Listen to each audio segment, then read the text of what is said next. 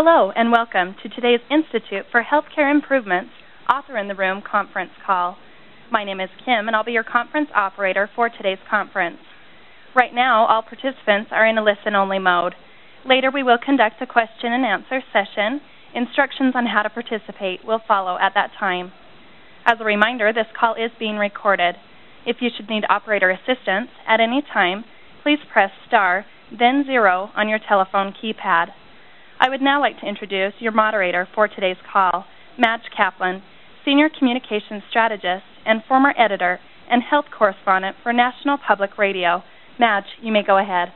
Thank you very much. Well, hello, everyone, and welcome to Author in the Room, a project of JAMA and I H I, that is the Journal of the American Medical Association and the Institute for Healthcare Improvement, all made possible by a generous grant from the Robert Wood Johnson Foundation. My name, indeed, is Madge Kaplan. I'm Senior Communications Strategist at I H I and moderator of these monthly discussions. They're designed to bridge the gap between knowledge, what is published in an article, and action. Being able to translate knowledge into steps that can improve clinical practice and patient care. Today, our featured author is Doctor Henry M. Blumberg. He's the first author of the article, Update on the Treatment of Tuberculosis and Latent Tuberculosis Infection. Doctor Blumberg is Professor of Medicine and Program Director of the Division of Infectious Diseases at the Emory University School of Medicine. He also serves as hospital epidemiologist and chair of the Infection Control Committee at Grady Memorial Hospital in Atlanta, Georgia. Doctor Blumberg's research interests include healthcare and molecular epidemiology, tuberculosis, and clinical research training. Welcome, Doctor Blumberg. Hello. Good to be here. Terrific. Also with us today to help focus our discussion on the application of Doctor Blumberg's findings with an eye toward clinical improvement is Doctor Chuck Kylo.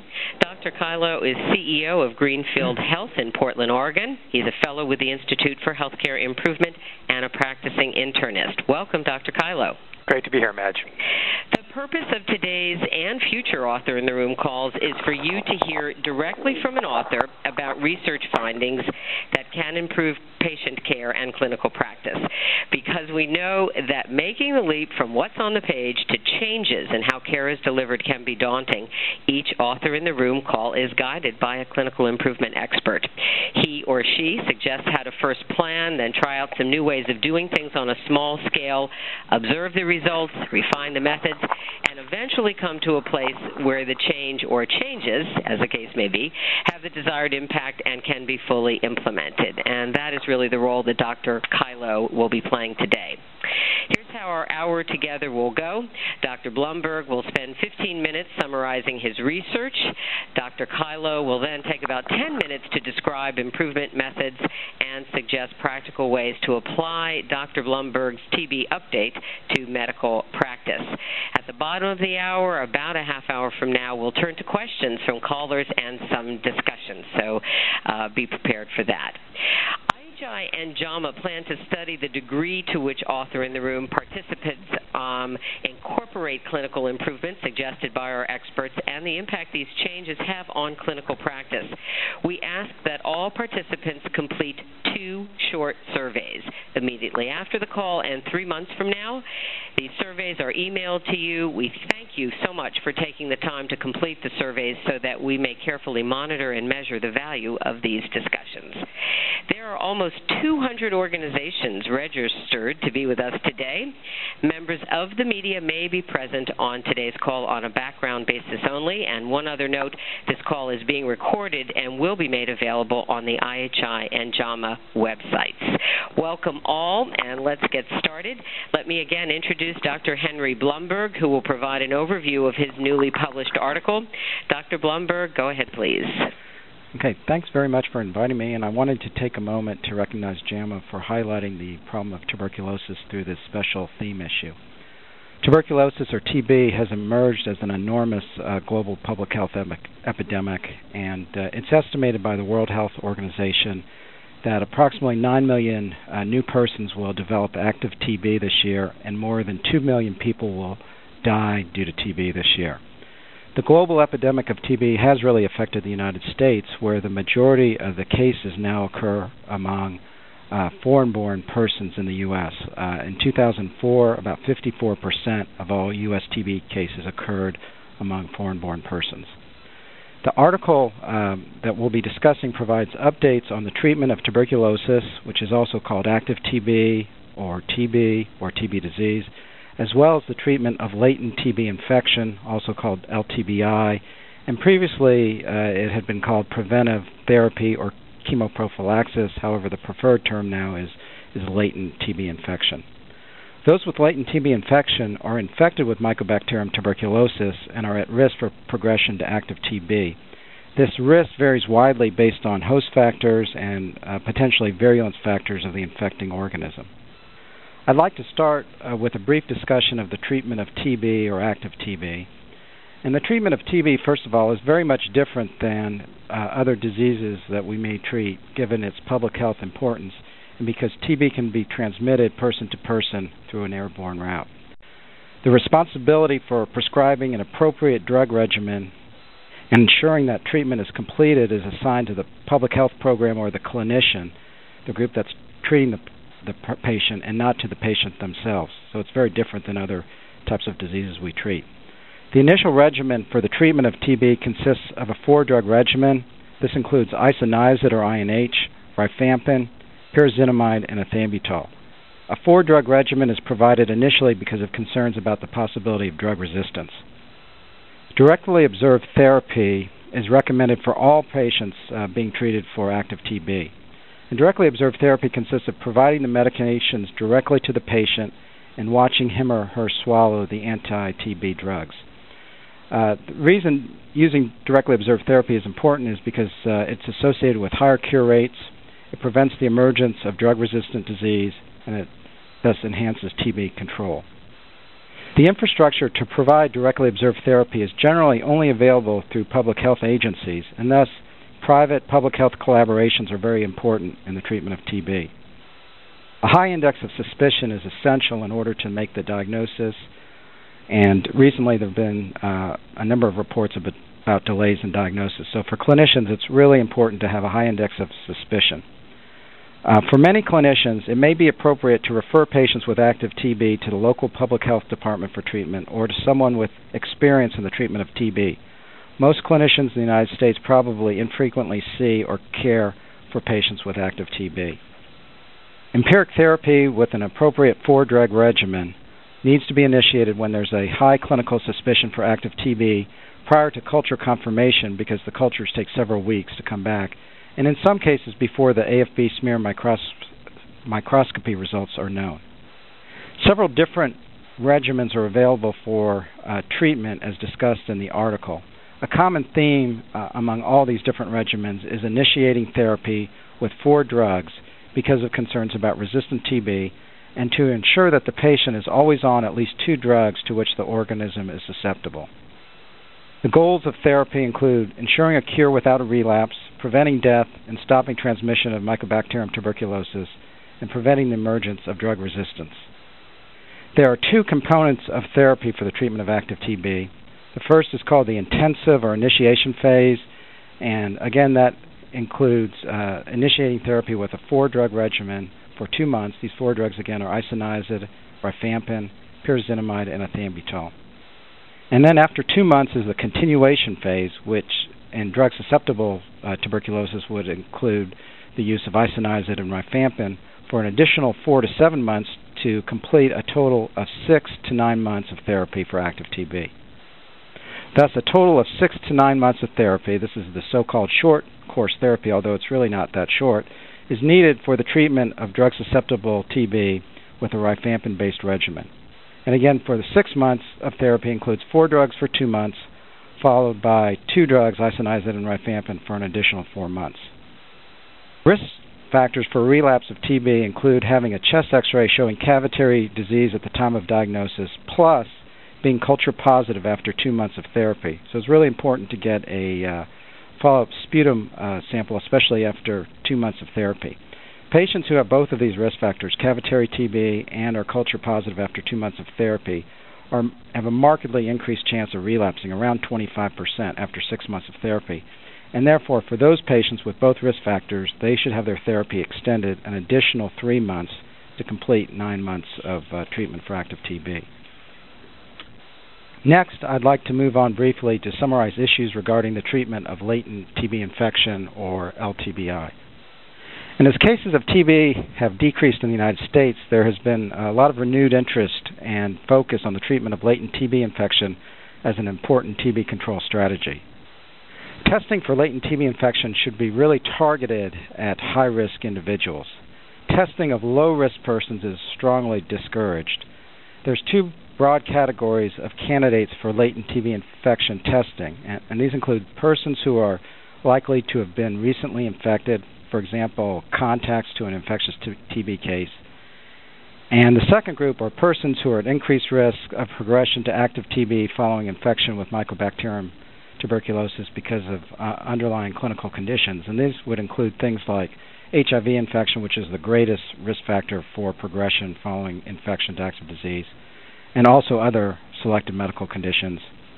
Uh, another group are recent immigrants to the United States from high T B uh, burden countries uh, because they're also uh, at risk, uh, at increased risk of developing active T B if they have latent T B infection.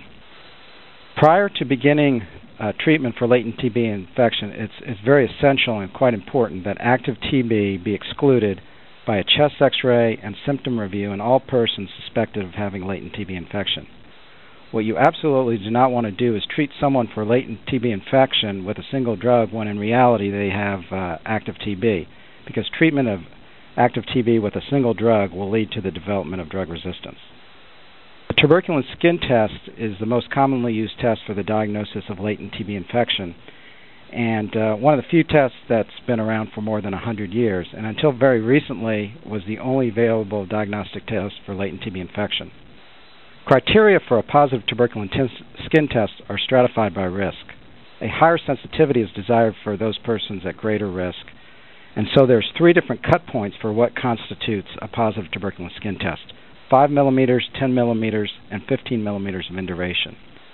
This is discussed in detail uh, in the article and outlined in box two in the article.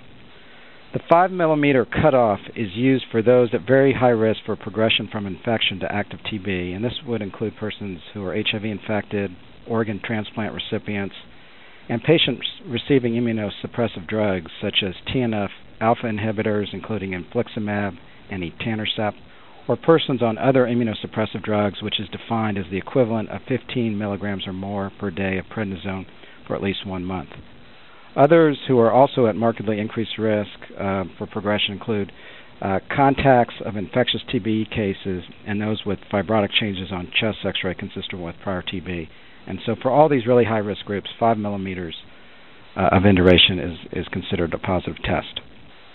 The ten millimeter cutoff is considered positive in recent immigrants to the United States from high-prevalence countries, as well as persons with certain Uh, medical conditions that put them at increased risk, including certain malignancies, diabetes, chronic renal failure, et cetera, and uh, healthcare workers or others who are undergoing serial uh, uh, testing. The fifteen millimeter cutoff is used for those uh, with no risk factors um, who probably should not have been tested in the first place based on the targeted testing strategy, but sometimes the people are tested. As pointed out uh, by the Institute of Medicine, new diagnostic tests are, are needed for latent T B infection.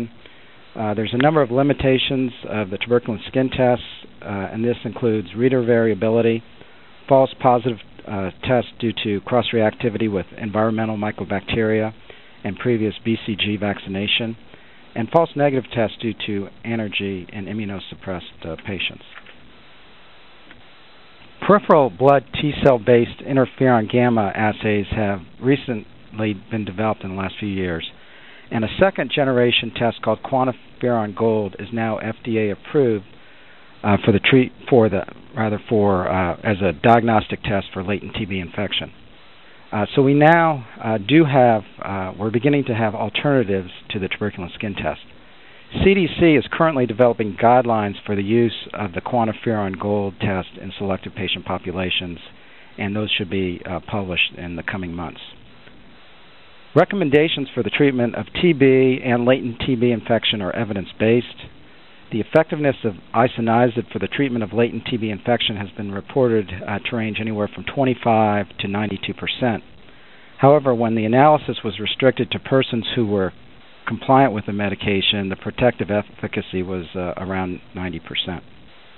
The preferred duration of treatment with isoniazid for latent T B infection in all patient populations is nine months because clinical trial data suggests that the maximal benefit is achieved by this nine-month period.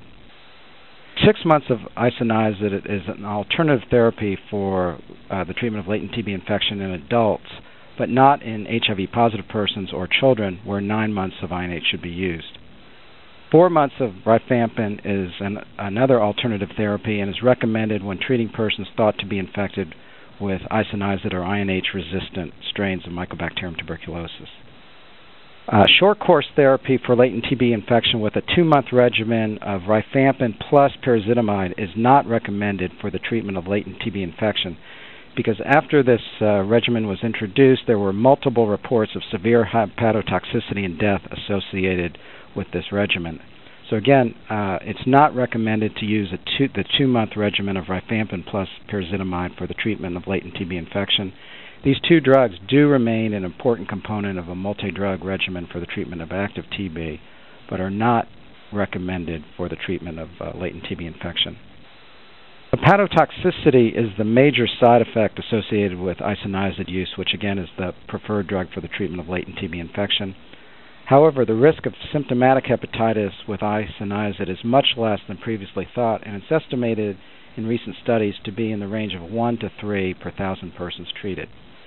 Uh, guidelines published by the American Thoracic Society and C D C recommend baseline and follow-up liver function tests only in selected high-risk groups who are undergoing treatment for latent T B infection.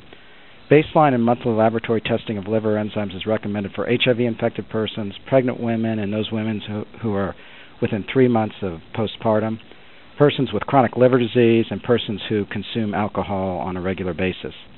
Baseline and monthly monitoring of liver enzymes should also be performed in patients who, uh, who have comorbid illnesses and are taking other medications that can be hepatotoxic, for instance, statin drugs.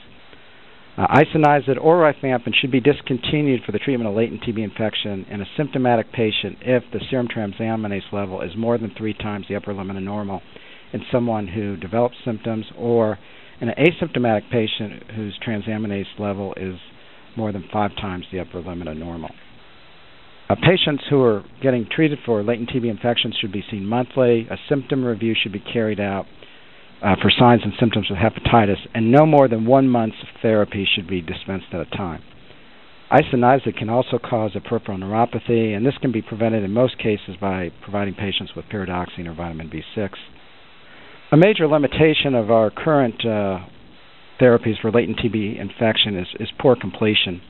In one study carried out by C D C, less than half of high-risk people, and these were close contacts of infectious T B cases, initiated and completed at least six months of I N H. And unfortunately, little progress has been made in the last forty years in developing new, shorter, and safer treatment regimens for latent T B infection. And new drugs and regimens are needed uh, to shorten the course of therapy for latent T B infection. New drugs are also needed for the treatment of active T B, and this includes agents for the treatment of multi-drug resistant T B, uh, which is very challenging to treat, and new drugs are needed. Um, uh, I should mention M D R T B, or multi-drug resistant T B, is defined as resistance to at least isoniazid and rifampin. And new drugs for active T B are also needed uh, for the treatment of those with susceptible uh, T B, so that we can shorten treatment courses to less than six months. There has been a lot of excitement about a recent report of a novel diarylquinoline drug that considerably reduces the time necessary to treat T B in mice. However, further studies are going to be needed to determine if this potential will be met in the treatment of humans with uh, T B.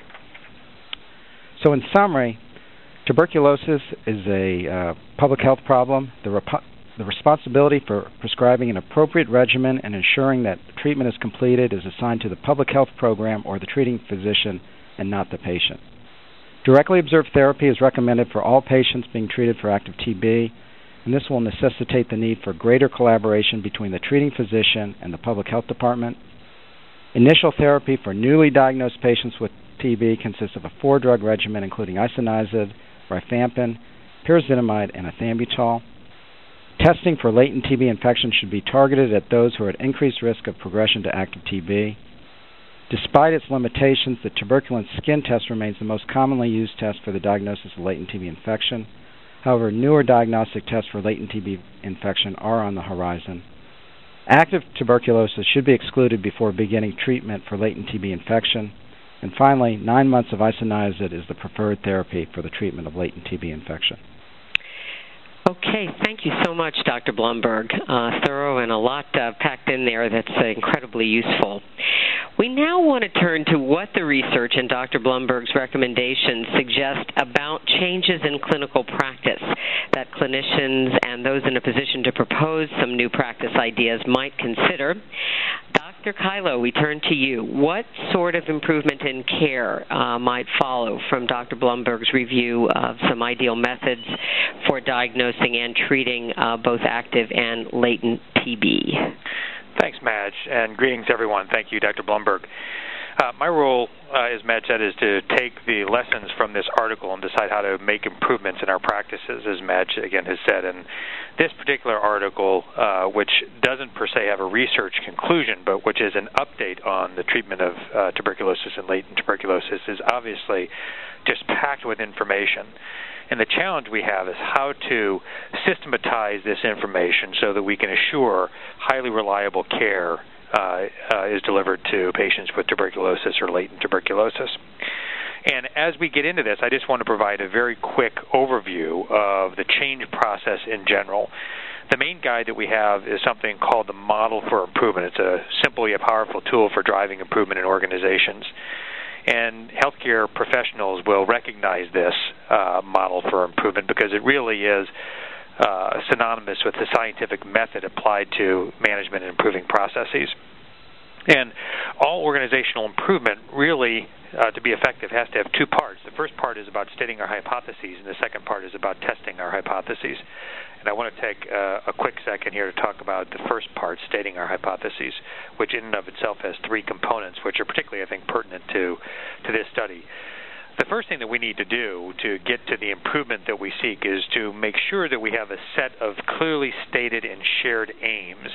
And I think it's particularly important in this case because, as Doctor Blumberg has so nicely laid out, the management of tuberculosis is, uh, by necessity, a collaboration between departments of public health and clinicians. Uh, each has their role, and as a matter of fact, the leadership probably needs to be most appropriately applied by the Department of Public Health because they work with multiple clinicians in their area, and each of those clinicians ought to be interacting with uh, with the Central Department of Public Health. Uh, so clearly stated aims is really critical. Um, the second part of the hypothesis is measures that tell us if our, the changes we're testing are leading to improvements. As an example, in this case, some of the tests, some of the measures might be the number of patients who are lost to follow-up uh, in the process of treating active tuberculosis. And then the third piece is identifying testable changes that are likely to lead to improvement. Again, in this case, improved uh, treatment of patients with tuberculosis. So part one of making improvement includes establishing aims and measures and identifying testable changes based on data and solid hypotheses. Now, the second part is about testing the hypotheses, or running mini experiments, if you'd like to think of it that way. Not the same as, obviously, experimenting on, on patients, but more in line with rapidly testing rational changes in the way we practice in order to achieve safe, demonstrable improvements in care. And it's something we do every day. We just simply like to make it a little bit more formal uh, in terms of the way uh, um, we drive improvement in our organizations. In improvement parlance, the process of hypothesis testing or running these experiments is called the Plan, Do, Study, Act cycle, the P D S A cycle. Uh, the process is pretty simple. It implies it includes planning a test, running the test, collecting some data, and then studying the results, and then acting on what we learn, uh, but rapidly running uh, subsequent or sequential small tests. Uh, when we learn to ride a bike, we don't learn to ride the bike by reading a, a review of bike riding and then going out and thinking that we're going to ride the bike perfectly the first time. We always fall down, scrape our knee, uh, maybe get a bloody elbow, get back up on the bike, and keep trying until we get it right. And in many ways, we have to do the same things in terms of driving improvement. It's the action that's the most important thing, because we learn from action. And we want to take what we learned today on this call and really drive it into action uh, in the in the days and weeks ahead. Uh, for many folks, this quality improvement language of P D S A, the P D S A cycle, or plan, do, study, act cycle, doesn't sit very well. It seems too jargony. And if that's the case with the folks you work with, uh, just think of it as a scientific method in action, because that's really what it is. It's a sci- the scientific method is about testing hypothesis. It's about rapid action-oriented learning. Uh, the last topic that we want to mention is just implementation. When are we ready to stop testing and start implementing? And we are ready to do that when the when the tests we that we have run are vetted well enough in our systems uh, that we are ready to stop the formal testing and begin implementing those changes, both in the local environment in which we are testing them and other uh, environments in which we are working, going from small-scale testing to broader-scale implementation. Now I'd like to work with Doctor Blumberg to take some of the information we have on tuberculosis and talk about how we go about instituting some of the changes that we believe can lead to better T B uh, treatment for both active T B and for latent tuberculosis infection. Doctor Blumberg made several recommendations in his presentation.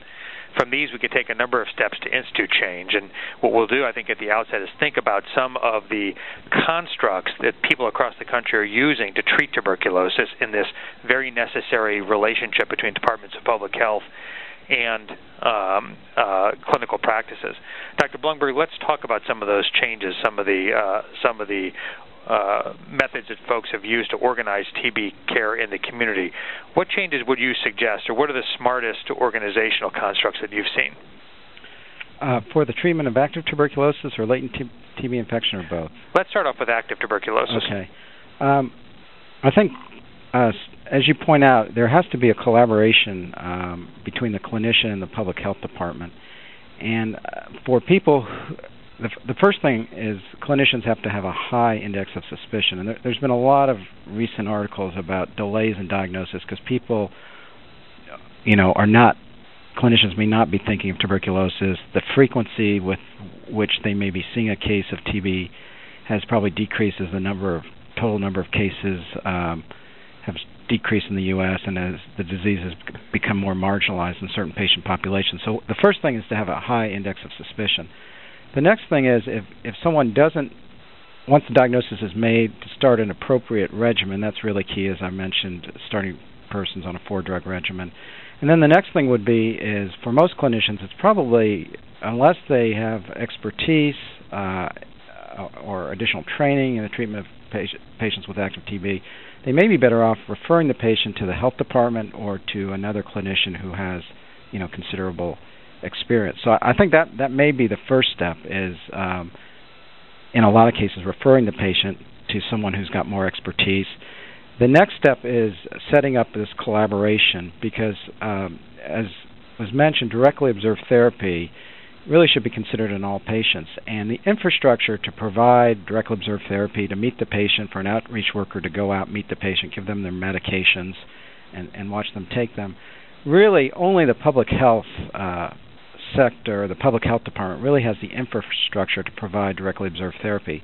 And so that's why if someone, uh, one way is to just refer the patient to the public health department. Alternatively, if the patient's not referred to the public health department, there needs to be a collaboration between the treating clinician and the public health department to to ensure that the patient's being treat, treated appropriately, followed up appropriately, um, and and for the provision of directly observed therapy. So there's a number of different ways. I think, you know, in big cities, they may have their own clinicians at health departments that treat. In other areas, there may be a par- partnership where a clinician in the community is treating the patient who has expertise in the treatment of active T B, and they're working hand-in-hand with the public health department, which would be going out and providing the directly observed therapy. So I don't think there's a one-size-fits-all, but it does require uh, collaboration.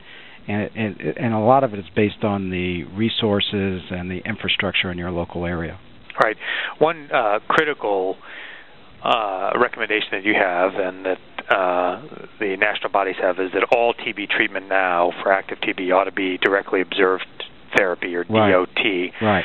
Uh, and I think that is particularly important. And I think, as you said, most practices uh, don't have the resources and don't have the system designed to do that. Uh, and so that makes the public health department very, you know, particularly important. So I went around and canvassed some of our practices about how they do that, practices in our local community. And I think uh, what everybody realizes is most cases with T B are either going to be, the diagnosis is going to be made by a pulmonologist uh, for active lung disease, uh, or they'll be made in the community and referred to an I D person or to a pulmonary person. And uh, and so a lot of the work that needs to be done is that collaboration between the departments of public health and those private practices. In our community, that seems to work relatively well with the clinicians. Now, we're in Portland, Oregon, so a uh, an urban environment uh, with some great uh, I D practices around the pulmonary practices. My understanding is that most of the T B goes to the infectious disease docs to treat. They prescribe the treatment, and the Department of Public Health then uh, provides the D O T and coordinates the care with the I D practice, seeing patients about once a month or once every other month just to assure that things are going okay from a medical pers- perspective. And the communication back and forth between the public health department and the I D practice is, is a relatively well-worked-out one and smooth uh, communication path. Are there other examples that you're aware of? Or maybe, uh, Madge, we can start opening up the lines to... Uh, to those on the call, because I'm assuming we have a lot of folks with experience that would be worth sharing on the call. Absolutely. Uh, if, if our numbers tell us anything in terms of uh, registration today, I'm sure people are waiting to ask a lot of questions. I wanted to just throw in one thing before uh, we do uh, turn it over to callers.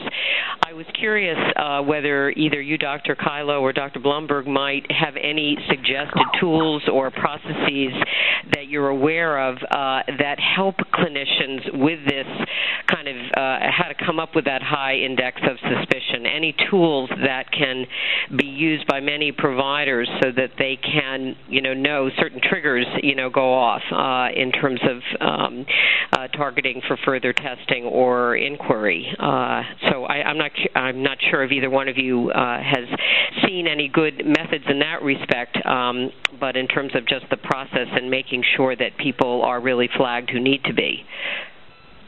I think one, the, the first thing, it may seem kind of simple, but you have to have a high index of suspicion. If you're not, and there's this great poster that says, think T B. I mean, if you're not thinking of T B uh, and someone, um, you know, comes in with uh, respiratory symptoms, cough, um, they may have night sweats, weight loss, et cetera, uh, you're going to miss the diagnosis. So the first thing is you've got to have a high index of suspicion. And, um, you know, how to get that into a situation where it, a clinician may be dealing with this very infrequently, you know, I think is challenging. But I think that's that's the first uh, situation. I mean, where, where I'm where I am in, in inner city Atlanta, it's not that hard because we I'm at a hospital that takes care of over one hundred patients a year with active T B. So, but we're we're kind of an aberration. Most hospitals don't have, you know, most hospitals have just a, a few cases each year. But but I think that the you know the important thing is to have a high index of suspicion for people coming in. Um, you know, with symptoms, with respiratory symptoms, et cetera, and also, you know, to be familiar with the epidemiology of T B in your area. Is it occurring in, for instance, in our area, it's a little bit different than the national uh, average. We, we have some foreign-born cases, but we have a lot of uh, U S-born patients, uh, especially high rates of uh, T B in African-American patients in our community. So part of it is being familiar with the epidemiology of T B uh, in your, your local area. Okay, thank you. Anything you want to add, uh, Doctor Kylo, or should we uh, head into questions? Uh, no, that was great. Let's go ahead and head into questions. Okay. All right. Uh, we're ready. Uh, just a quick reminder uh, that I H I and JAMA plan to study the impact of Author in the Room on call participants' clinical practice using two short surveys. Please don't forget to complete the surveys that will be emailed to you, and we do greatly appreciate your taking part in this important research about the value of the uh, discussion we're having today. And we're all, we are We're going to turn to questions from our callers. You may have questions of various types about the science, the methodology, uh, a lot of information here today. Uh, please uh, go after what would be useful to you. Um, we do hope to especially focus on uh, any kinds of models uh, that folks can share with us uh, that help in this process. Please state your name, where you're from, be as concise as possible, and to whom your question is directed. Thank you. At this time, we will conduct a question and answer session. If you have a question, press zero, then the one key on your touch-tone phone. This will place you into a queue, and one by one your lines will be open to ask your questions. Again, that is zero one on your touch-tone phone. Our first question will come from Randy Goodwin with Middlesex Hospital. Please go ahead.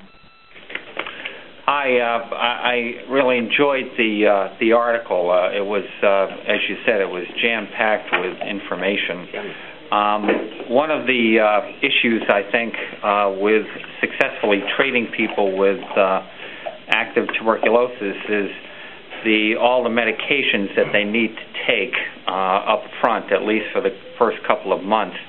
And uh, one of the issues there, uh, I think, could be if we had better technology in our laboratory in terms of getting rapid uh, growth of these organisms and rapid sensitivity testing of these organisms, we may be able to improve uh, compliance and uh, um, tolerability of these regimens if we could minimize Uh, some of the uh, medications if we knew, for instance, that these uh, organisms were sensitive uh, a lot sooner uh, in the uh, treatment process. And I wonder uh, if you know where that technology stands uh, right now. Okay, this is Henry Blumberg. Thank you for that question. Uh, one piece of technology that is available uh, today uh, is uh, nucleic acid amplification tests. So Um, these are P C R-like tests that can be done uh, directly on clinical specimens, and where they're uh, very helpful is in patients who have smear, A F B smear-positive respiratory specimens. And so uh, uh, the nucleic acid amplification test can be done on that and can tell you immediately, does the patient uh, have T B or not T B? Because obviously an A F B smear means there's acid-fast bacilli there, but it doesn't tell you if it's T B or non-tuberculous mycobacteria. So Uh, by having a nucleic acid amplification test can be helpful up front in telling you this is definitely T B, and that's especially uh, helpful in H I V-infected uh, persons who who may have uh, may be colonized or infected with non-tuberculous uh, mycobacteria. So that that technology is is here, and some hospitals um, you know that have h- high burdens, including my own, have have implicate, implemented that, and that's been very helpful. As far as susceptibility testing, as as you point out, T B is a relatively slow-growing organism, and it takes several weeks to get a positive culture, um, and then it takes additional time to uh, get susceptibility testing back. Uh, right now, the state-of-the-art is using broth-based uh, media, which uh, hospitals in the U S, clinical microlabs, should be using, because this mycobacteria grow more quickly in broth-based than solid media, and so this can decrease the time to detection Um, by you know ten to fourteen days, for example, compared to solid media. However, that I don't think that gets to exactly the question you're answer, asking, which is you know are there tests that you could do immediately to tell you this is an M D R case or something like that? And I think those uh, exist in research labs. I don't think they're clinically available, but I think in the future we may uh, have um, there's several Uh, tests that are out there that may be able to do what you're asking, tell you up front that this is an M D R test using molecular diagnostic tests. So I, I think that's something that may be coming in the future, but not really there right now in the clinical microlab today. Okay, thanks very much uh, for that question, and we'll can something to look towards uh, in terms of future developments. Next question. Our next question will come from Peggy Vesser with University of Tennessee. Please go ahead. Hi, it's Peggy Vesser, and my question is for Doctor Doctor Blumberg, and I'm reg- this is regarding latent T B. When you said that serum transaminase level for symptomatic patients needs to be greater than three times elevation, is that the only thing that we're looking at on the S G O T? What about the S G P T or any other elevations? Hi, this is Henry Blumberg. Thank you for your question. Um, what I what I hope I said was that that's the cutoff for stopping the medication. So if you, you're treating someone for latent T B infection and they develop symptoms which uh, seem to be consistent uh, with the medication uh, and their A S T or A L T uh, go more than three times the upper limit of normal, that is an indication where you should definitely stop the medication. And also for people who are uh, asymptomatic and um, their A L T or A S T is goes up above five times the upper limit of normal, for instance, two fifty um, at, at my hospital's lab, uh, that would be an indication to stop the medication. And if you stop it early, then the side, you know, the hepatotoxicity is reversible. And, and so that's why we really want to catch these people early, uh, so we, we catch them before they develop, develop serious problems. All right. Uh, next question. Our next question will come from Susan Alt with I D, Idaho Primary Care Association. Please go ahead. Hi, this is actually Susan Galletly with Idaho Primary Care Association, and thanks to all our presenters for such an informative session. I have two questions about B C G immunization. One is, in general, would there be a role for B C G in any population groups in the United States? And then specifically for a person with a hematologic malignancy and history of prior adequately treated T B who undergoes an, a hematologic stem cell transplant, would B C G or any other treatment be indicated post-transplant to prevent reactivation? Okay, Doctor Blumberg, uh, do you want to tackle the whole vaccination uh, question first? Um, yes, I, I think that's an important issue to bring up because, uh, as was mentioned, um, You know, now in the U S, the majority of cases uh, occur among foreign-born persons, and so if you're targeting testing, one group to target are recent immigrants, people who've been in the U S less than five years, and especially those who've been in the U S less than one year who are coming from high-prevalence countries. Um, in most, in the United States, B C G uh, vaccine is not used. Uh, it is used, however, in most other countries around the world. Uh, there's been a lot of controversy about B C G, but I think the bottom line is that um, there's data to suggest that it prevents uh, severe or disseminated disease in children, and that's why it's used in most places. As far as in adults, um, there's been conflicting studies, but I think the bottom line is, is that it hasn't really changed the epidemiology of T B in the world, and if, if B C G was a really good vaccine, we wouldn't be here today talking about the, the big problem of T B. So we, we clearly need a better Uh, uh, vaccine, and that's a big area of research to try to develop a uh, truly effective uh, vaccine. Um, so that's kind of as a background uh, against B C G. I, I don't think really in the United States there's any role for the use of, of B C G immunization. However, we deal with a lot of patients who've had received B C G in other countries, and it's recommended, uh, The, the current guidelines recommend that you interpret the, the skin test or these other new diagnostic tests. Uh, you interpret them regardless of the B C G status. Um, but we know there are cross-reactions, and it does make it a little bit more difficult because we know there are cross-reactions between B C G and the tuberculin skin test. Let's hope these newer diagnostic tests may uh, get around that. I think we're going to need some additional information, but that's the hope because some of these new diagnostic tests have T B-specific antigens that are not found in T B. But to answer the first question, I think there's no role for B C G immunization in the U S, um, and I think that would also include, uh, in the, the second case you, you presented, someone with uh, hematologic malignancy who's undergoing chemotherapy. You'd also be worried about getting disseminated B C G infection, and that rare, that occasionally happens in really immunocompromised patients. So I think right now there's there's no role of B C G in the U S. Hopefully, in the future, um, a, a, a, an effective uh, T B vaccine will be developed, and there's actually some clinical trials that are starting, so it's it's kind of an exciting time. All right, most interesting. Okay, let's move on to another caller. Thank you. Our next question will come from Carolyn Leone with Mansfield, Ontario Health. Please go ahead. Yes, I have a question regarding international travels, whether we should test prior or after they come back, and is it dependent on how long they are overseas? Interesting question. Uh, Doctor Blumberg?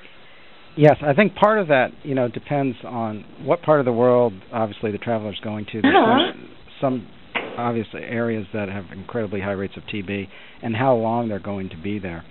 Uh, there, there was actually data that was published uh, from the group in San Francisco looking at this, and there is some increased risk of T B infection in people, you know, in travelers who are going to these high uh T B endemic regions. But I think in someone who's going for a prolonged period of time, it, it's not unreasonable to get a baseline test and then to do another test um, twelve weeks after they return for someone who's going to a highly endemic area, you know, for a prolonged period of time, for months or years.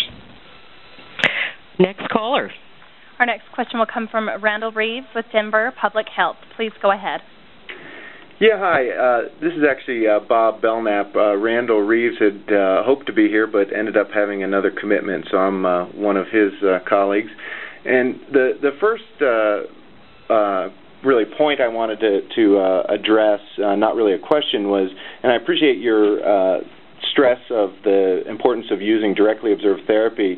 Uh, it's something that we've sort of uh, pioneered in Denver uh, years ago. And one of the things we've noticed, though, is that even with sort of uh, stressing and the recommendations that uh, directly observed therapy, universal D O T uh, hasn't been um, sort of widely uh, ex- expanded. And as an example, I'd say in Uh, data from C D C in two thousand one, only about fifty-four percent of patients nationwide received uh, universal D O T.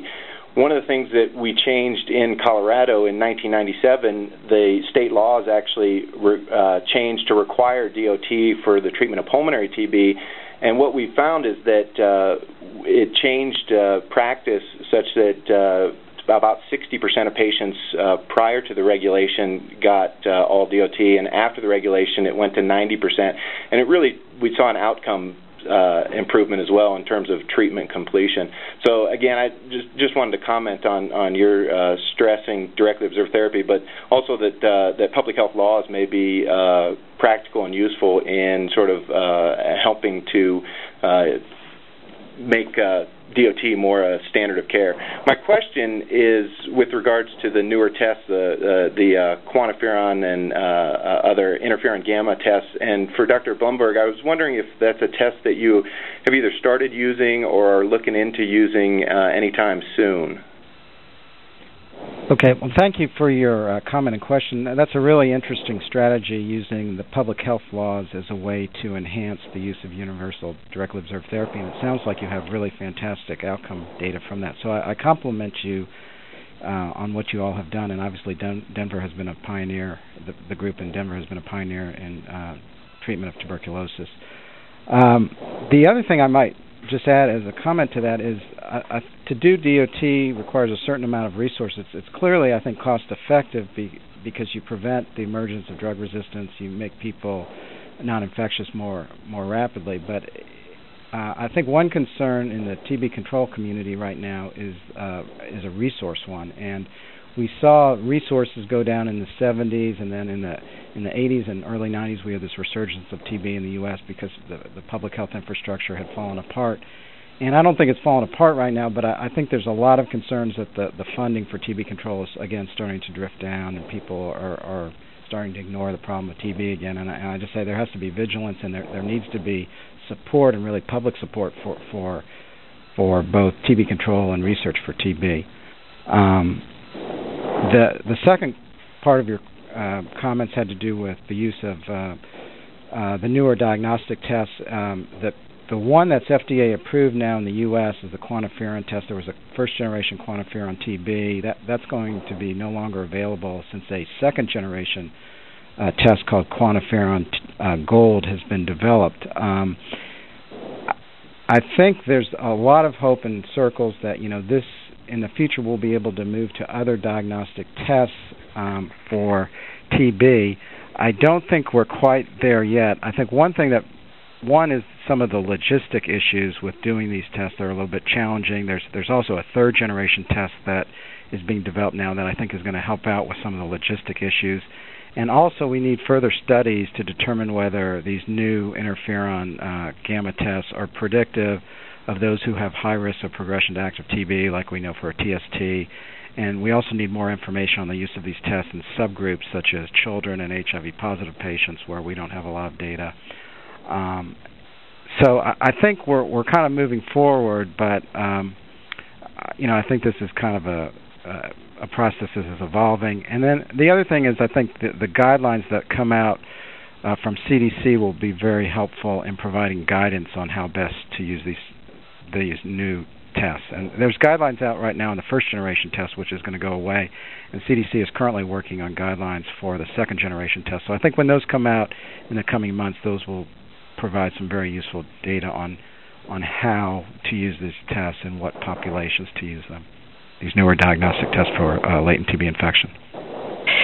Thank you very much. Uh, this is Madge Kaplan. I'm going to throw in a question here. Maybe uh, Doctor Kylo and or Doctor Blumberg might take it up.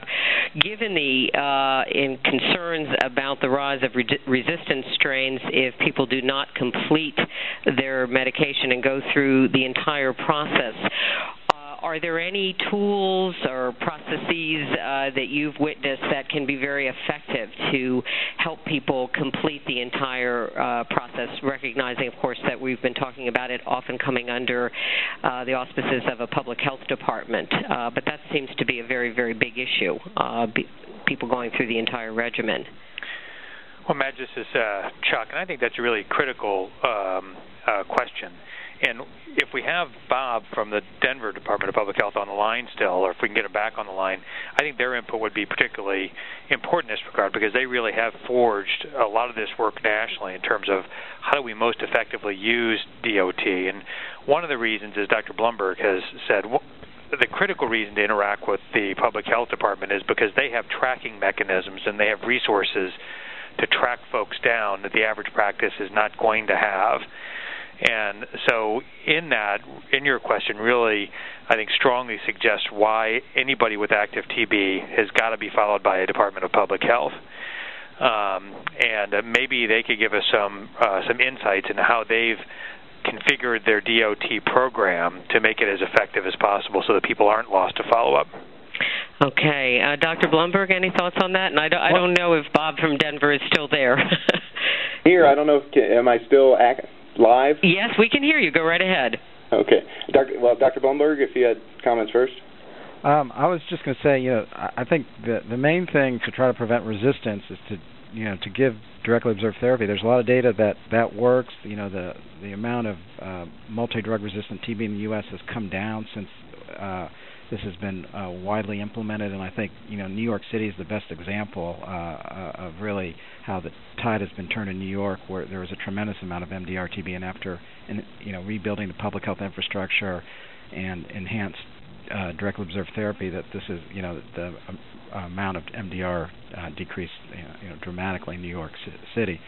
The other thing, the only other comment I would make is that I think when you're treating somebody with T B, it has to be done in a clinical and social framework based on the patient's circumstances. You know, many patients with T B are indigent. They may have certain um, other needs. They may be homeless. So I think looking at the patient as a whole and trying to deal with their other uh, issues um, while you're treating their T B as well can help, I think, enhance uh, adherence to the, to treatment. Okay. Uh, go ahead, Bob. Yeah. So. Um, w- You know, one of the things that uh, I think uh, Doctor Blumberg touched on that we've really tried to uh, center our practice around is, is patient-focused care and, and really flexible care in providing the directly observed therapy. And, and what that means is expanded uh, clinic hours uh, to allow people who are in the community working uh, and otherwise to either come in before or after uh, their work hours to receive their D O T. And then we also have uh, outreach workers who are um, specially trained but are, are not uh, physicians or R Ns uh, who deliver medications either to a person's home or, or even to their work uh, if that's uh, more convenient for them. And we, we found by doing that that we've had uh, we've had a lot more success, um, lot more success. You know, additionally, sort of having a, a culturally sensitive environment. Uh, most of our patients are foreign-born, and uh, many of them are Spanish-speaking only. And so our clinic staff and outreach workers are all uh, uh, not all all the outreach workers and many of the clinic staff, I'd say, are, are bilingual. Um, And again, the what uh, I think happened with the institution of the the public health law in ninety-seven, uh, that and again it requires D O T for pulmonary tuberculosis, and and for extrapulmonary it's it's encouraged.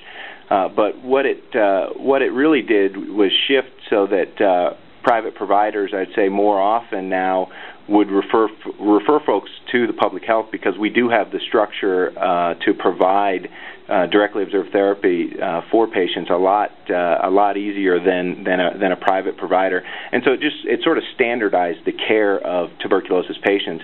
And again, part of the reason for doing it is that while there are uh, certain factors, uh, including uh, homelessness and alcoholism that have been associated with noncompliance, uh, there are also many studies showing that uh, that we're all very poor predictors of, of patient noncompliance at the onset of therapy, and also a number of studies showing that uh, if you start folks on D O T as opposed to self-administered therapy up front, uh, they have better outcomes. So that's sort of how, how you know, mainly how we've structured our uh, our program and, and how we've and why we feel we've had success with it. Well, thank you very much. Uh, that real-world experience uh, contributes a great deal uh, to our discussion today. So really, really appreciate your hanging in there and still being on the line. Well, believe it or not, that's actually all the time we have for questions. However, there will be a web-based discussion group available on I H I's website for participants who'd like to continue this conversation with one another, and we do hope you will. You will find a link to this discussion group right on the homepage of I H I dot org. Look under Community, then Discussion Groups. In order to view or participate in the discussion group, you do have to register with I H I dot org, but it's free and it's very simple to do so. And we're coming to the end of uh, our series of hour-long discussions we call Author in the Room. Thanks very much to Doctor Henry Blumberg and Doctor Chuck Kylo, uh, both of you, for your knowledge and guidance today. And I'd like to give each of you an opportunity to make some brief uh, closing remarks. Why don't we start with you, Doctor Blumberg? Okay, thanks very much. I just kind of wanted to go over the, the conclusions I mentioned before. Uh, first of all, as we've been discussing, tuberculosis is a is a serious public health uh, problem, especially globally, but also in certain uh, areas in the United States. The responsibility for prescribing an appropriate uh, treatment regimen and assuring that the treatment is completed is assigned to is assigned to the public health program or the treating physician, not the patient. As we've been discussing, directly observed therapy is recommended for all patients being treated for active T B, and this will necessitate the need for greater collaboration between the treating physician and the public health department, and a number of strategies were discussed today on, on how to do that. Initial therapy for newly diagnosis for newly diagnosed patients with active T B consists of a four-drug regimen, including isoniazid, rifampin, pyrazinamide, and ethambutol. Testing for latent T B infection should be targeted at those who are at increased risk of progression to active T B. Despite its limitations, the tuberculin skin test remains the most commonly used test for the diagnosis of latent T B infection. Newer diagnostic tests for latent T B infection are on the horizon, and one is now F D A approved. Active tuberculosis should be excluded before beginning treatment for latent T B infection. And finally, nine months of isoniazid is the preferred therapy for the treatment of latent T B infection. All right, thank you. Lots of really valuable information. Uh, Doctor Kylo, some uh, parting remarks. Well, Madge, the important thing, as you know, uh, and as Doctor Blumberg has alluded to, is that is that if we're going to make improvement, we have to make changes in the way we practice. And this call, I think, has been a great example of the the mix that we have in healthcare between the science and the tools and treatments that we have available and the system issues which deliver that care.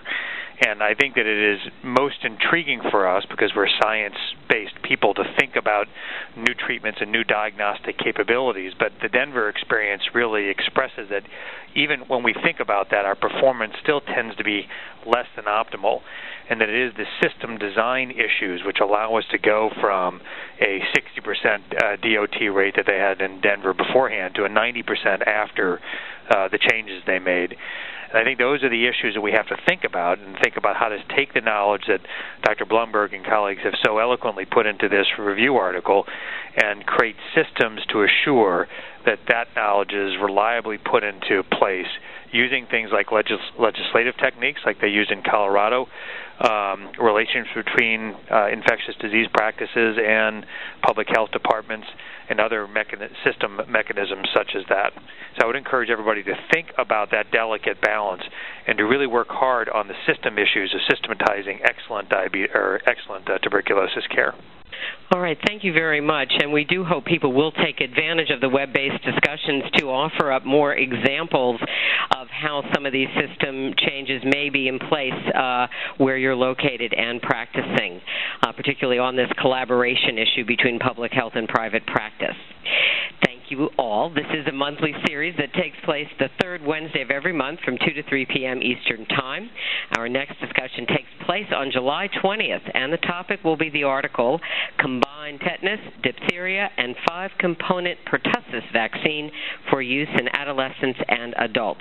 The article, information about the author, and how to register for the July twentieth call are now available on both the I H I and JAMA websites.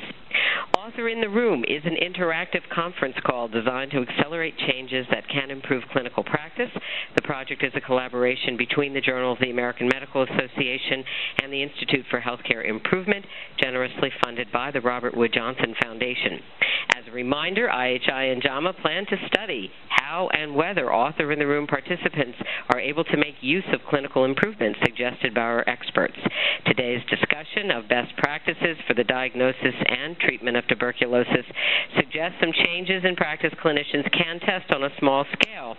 We are asking that all participants complete two short surveys that will be emailed to you immediately after this call and three months from now. And we thank all who've joined us today for taking the time to complete the surveys. Again, thanks to Doctor Kylo, Doctor Blumberg, thanks to all of you for being part of Author in the Room. I'm Madge Kaplan of the Institute for Healthcare Improvement. Good day.